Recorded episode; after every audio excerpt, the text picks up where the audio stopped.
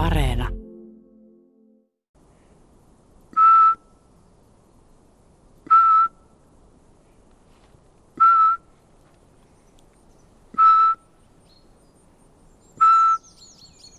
Puukiipiä vastaan. No niin, tuntuu vastaava, joo. Ei kuulu nyt kohdelajia. Eli varpuspöllö. Ollaan aika hienossa metsässä, mutta koska tässä on viimeksi ollut sitten? No tässä oli viime vuonna semmoinen, semmoinen mikähän peräkammarin poika se oli, se pesi tuossa lähikolossa varpuspöllö tuommoisessa korvessa, niin siitä on nyt kaksi vuotta aikaa. Ja yllättäen viime vuonna mä tapasin tässä koiraan ja se oli kaksi vuotta sitten siinä syntynyt poikainen. Ja se oli edelleenkin tässä paikalla, joka oli pikkusen hämmästyttävää. Tässä on semmoinen, tuossa parin sadan metrin päässä on semmoinen varmaankin alun perin pohjantikan kolo, puolitoista metriä, ehkä pikkusen yli maanpinnasta. Ja se on ihan kaikki sen vanha. Siinä on parinkymmenen vuoden aikana pesinyt varmaan enemmän kuin kymmenen kertaa varpuspelle. Nyt ollaan aamuretkellä tähän aikaan. Ei ole ehkä ihan paras aika viheltää, että vähän aikaisemmin tai sitten myöhään illalla, mutta, mutta mikä sun veikkaus on, onko tämä nyt autio vai eikö se ole vaan ihan lähellä? Niin kyllä varpuspöllö koiras vastaa reviirille, jos se, jos se kuulee tämän vihellyksen. Se voi olla, että tässä ei ole varpuspöllöä, en, en, tiedä, en tiedä vielä. Mä en ole tuolla kololla käynyt. Siellä voisi olla joku tämmöinen lahjusmyyrä tai joku semmoinen voisi siellä olla, mutta siellä mä en ole käynyt. Voi olla, että munintakin on jo pikkuhiljaa alkamassa, mutta tällä, tällä tähän vihellykseen koiras vastaa kyllä, jos se sen kuulee. Voi hyvin olla, että tässä ei ole varpuspöllöä, tai sitten jos tässä varpuspöllö aikoo pesiä, niin se on nyt sitten vaan jossain niin kaukana, että se ei kuule. No tällainen yllättävä alku saatiin luontoretkelle tänään. Varpuspöllöstä ei ollut itse asiassa tarkoitus puhua, mutta kiva kun toit kuitenkin komeeseen metsään, joskin tuossa matkalla oli vähän hakattukin, et en tiedä vaikuttaako se täällä näihin lintukantoihin, mutta meidän tarkoitus oli puhua lintujen äänien matkimisesta. Joo, tämä matkiminen, matkiminen nyt mulle itselleni on aika lailla just liittyy siihen tähän, tähän linnuston kartottamiseen. Ja tällä tavalla kun tänne tulee, mä käyn täällä useamman kerran ja sitten kun varpuspöllö kerran vastaa, niin mä tiedän, että okei, se on täällä. Ja sitten mä käyn myöhemmin tarkistamassa nämä kolot ja mulla on tuossa muutama pönttökin, että mahtaako se pesiä. Et sillä, tavalla, sillä tavalla mä oon tämän matkinnan kanssa tullut tekemisiin ja, ja tutuksi. Se jouduttaa usein sitä linnun havaitsemista. Se on siinä ne, se keskeinen asia. Ja sitten aina puhutaan, että ei saisi lintuja reviireillä häiritä. Jos mä nyt, siis usein jos lintu itse, itse ääntelee, niin ei tarvitse matkia. Mutta jos ei se ääntele, niin matkiminen sitten saattaa herättää sen ääneen ja sitten se vastaa, jolloin mä tiedän, että se on siellä paikalla. Jos mä teen tätä näissä metsissä kerran vuodessa, niin musta tuntuu, että häiriö on varsin pieni.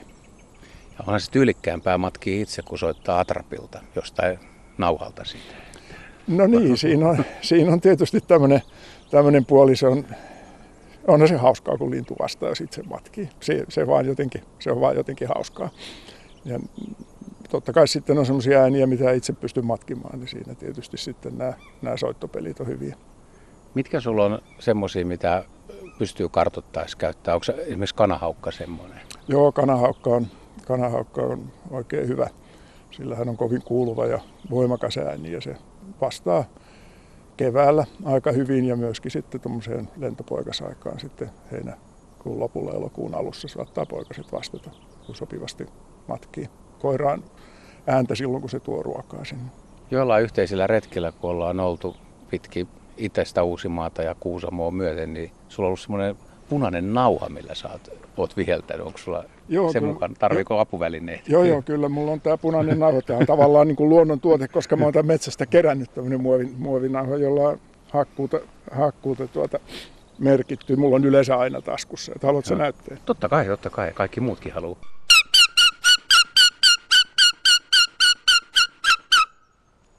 Aika lujaa lähtee. Joo, tällä lähtee. Tällä se aika, aika kuuluva ääni, mutta kanahaukan ääni on tosi kova.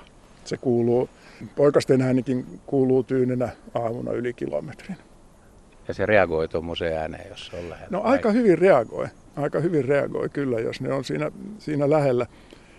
Siinä, mulla on vähän semmoinen pelko, että, että tämmöiset vanhat kanahaukkapaikat, vanhat kanahaukkaparit, mä oon käynyt siellä vuosittain ja kyllä hyvin säästeliästi matkin. Mulla on vähän semmoinen olo, että jotkut saattaa jo tietää, että aha, aha nyt tuli se niin. oranssi teippimies taas tänne näin, paikalle. Sulla on sellainen murre siinä. niin, niin mä, nämä linnut kyllä on tosi oppivaisia ja muistaa hämmästyttävän hyvin asioita. Entäs toi viirupöllö? Sitäkin sä saat hyvin matkia ja oot ollut monella reviirillä ja kokeillut niitä, niin onko niillä sama homma, että tunnistaako? No mä en ole sillä tavalla säännönmukaisesti samoilla reviireillä kovin usein käynyt, mutta viirupöllö vastaa kyllä myös varsin hyvin siis koiras silloin, kun se on paikalla, mutta nehän on usein saalistamassa niin kaukana, että ne ei kuule, että sillä tavalla yhdellä, yhdellä käynnillä ei saa selville vielä, että, että onko pariskunta paikalla vai ei. Mites viirupöllö lähtisi? Lähtee?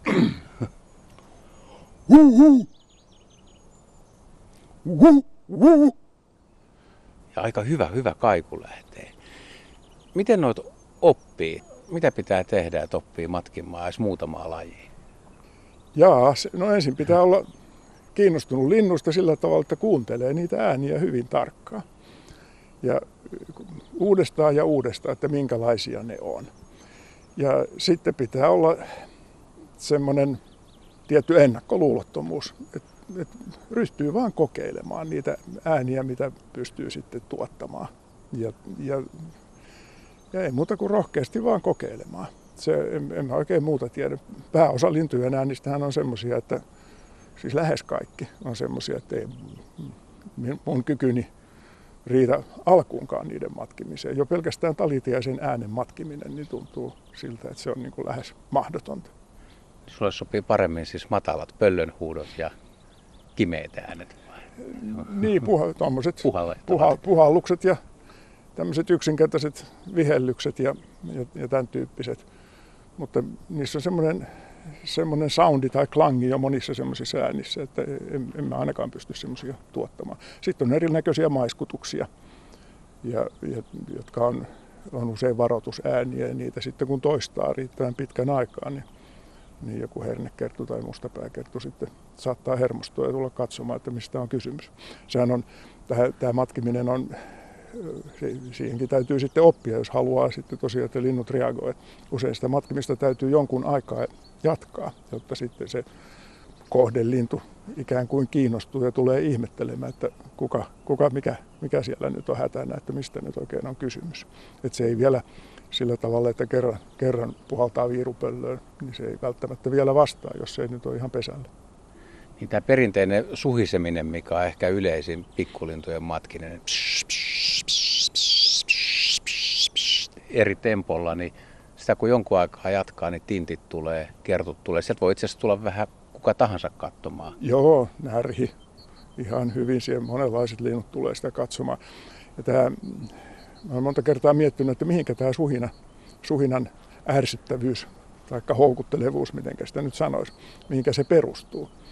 Ja siihen ei ole kukaan oikein järkevää vastausta antanut, mutta se tiedetään ainakin nyt ulkomailta monista paikoista, että käärmeet on, on varsinaisia pikkulintujen vihollisia. Et en tiedä, olisiko sillä jotain tekemistä sitten käärmeiden suhinalla ja tällä suhinalla.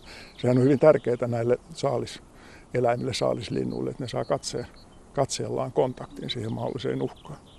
No miten sä sanoisit niille ihmisille, kun meitä lintuharrastajia on aika paljon ja joskus kun kysyy joltain ihmisiltä, että voit sä matkia tai haluatko kokeilla tai ollaan retkellä, että kuka nyt puhaltaa sitten lehtopöllöä tai viirupöllöä, niin, niin siellä on vähän niin kuin kynnystä. Ja enemmän on kynnystä vielä, jos esiintyy radiossa, niin miten, miten voi rohkaista ihmistä treenaamaan? Et onko sinua esimerkiksi hävettänyt koskaan, kun kaveripiirissä vetää eikä lähekkää ihan täysillä? No ainahan ei voi, on, ainahan ei voi onnistua. Sehän, jos olisi aina hyvä, niin silloinhan ei olisi koskaan oikein hyvä. Täytyy niin. olla tietysti ylämäkiä ja alamäkiä ja onnistumisia ja epäonnistumisia näistä puhuit tästä kynnyksestä. Mun mielestä kannattaa astua sen kynnyksen yli ja ryhtyä vaan matkimaan. Voi sitten harrastaa yksikseen. Monethan kuulemma laulaa suihkussa ja muuta tämmöistä, että sitä voi sitten harjoitella semmoisissa oloissa, jotka nyt sitten ei aiheuta huvitusta kenessäkään. Mutta pitääkö esimerkiksi noihin pöllöihin ääniin, niin sun mielestä pitääkö, pitääkö sulla isot kunnon keuhkot, iso suu ja paljon, paljon niin kuin voimaa siinä äänessä? Että on, ollaanko me ihmiset vähän erilaisia? Että lähteekö esimerkiksi pienestä kaverista pöllön puhallus? No kyllä, jos ajatellaan esimerkiksi näitä laulajia, niin kyllä aika pienistäkin ihmisistä tuntuu lähtevän aika kova ääni. Että mä en usko, että sillä fyysisellä koolla on, on, on, on merkitystä. Että kyllä se on, on aika tärkeää, että ryhtyy vaan siihen matkimishommaan. No entäs tämä peruskysymys, että musikaalisuus. Aina, aina sanotaan, että mä en ole tarpeeksi, mulla ei ole tarpeeksi hyvää korvaa, musiikkikorvaa, että ei pysty. Mitäs siihen sanot? No joo, mä tiedän kyllä, että tässä musikaalisuudessa on eroja.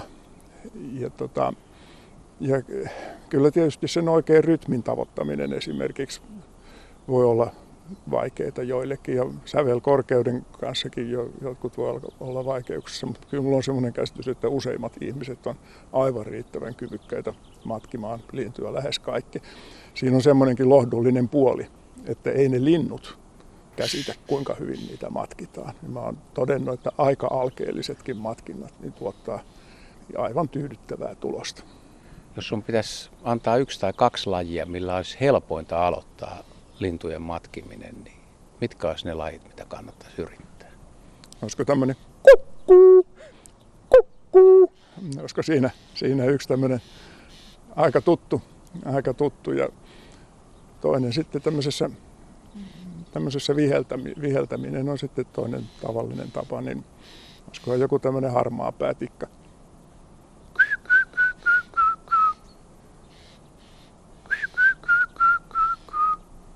Et siinä nyt olisi, olisi nyt kaksi tämmöistä. Millä voisi aloitella? Niin, voisi ruveta kokeilemaan.